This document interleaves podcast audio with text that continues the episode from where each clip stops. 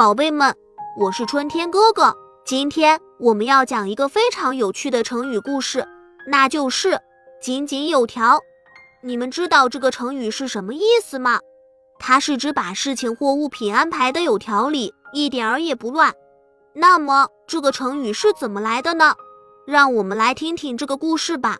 很久很久以前，有一个叫做小明的小男孩，他的家境并不富裕，但是他非常勤劳、聪明，总是能够帮助家里做很多事情。有一天，小明家的井坏了，井里的水变得很浑浊，不能够再饮用，这可让家里人很头疼。因为村子里只有这一口井，村里的人都需要用到井里的水。小明看到这个情况，决定想办法修理这口井。他先去找了村里的木匠，木匠告诉他需要一些新的木材来修理井架。小明又去找了一些村民，大家一起帮忙砍了一些树木，并制作了一些新的井架零件。接下来，小明和村民们开始修理井架。他们先把旧木头拆下来，然后把新的木头安装上去。小明还设计了一个新的过滤系统，可以让井水变得更加清澈。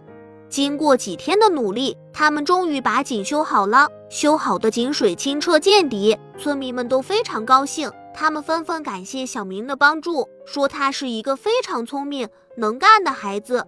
从此以后，小明家这口井成了村子里最受欢迎的井。村民们都说小明的井井有条，水也特别清澈。后来，“井井有条”这个成语就流传了下来，用来形容把事情或物品安排的有条理，一点儿也不乱。孩子们，让我们也要学会像小明一样，做事认真负责，把事情安排的有条理，这样我们才能够更好的完成任务，取得成功。好了，宝贝们，这期的故事讲完了。喜欢我讲的故事，就请订阅一下吧。咱们相约下期再见。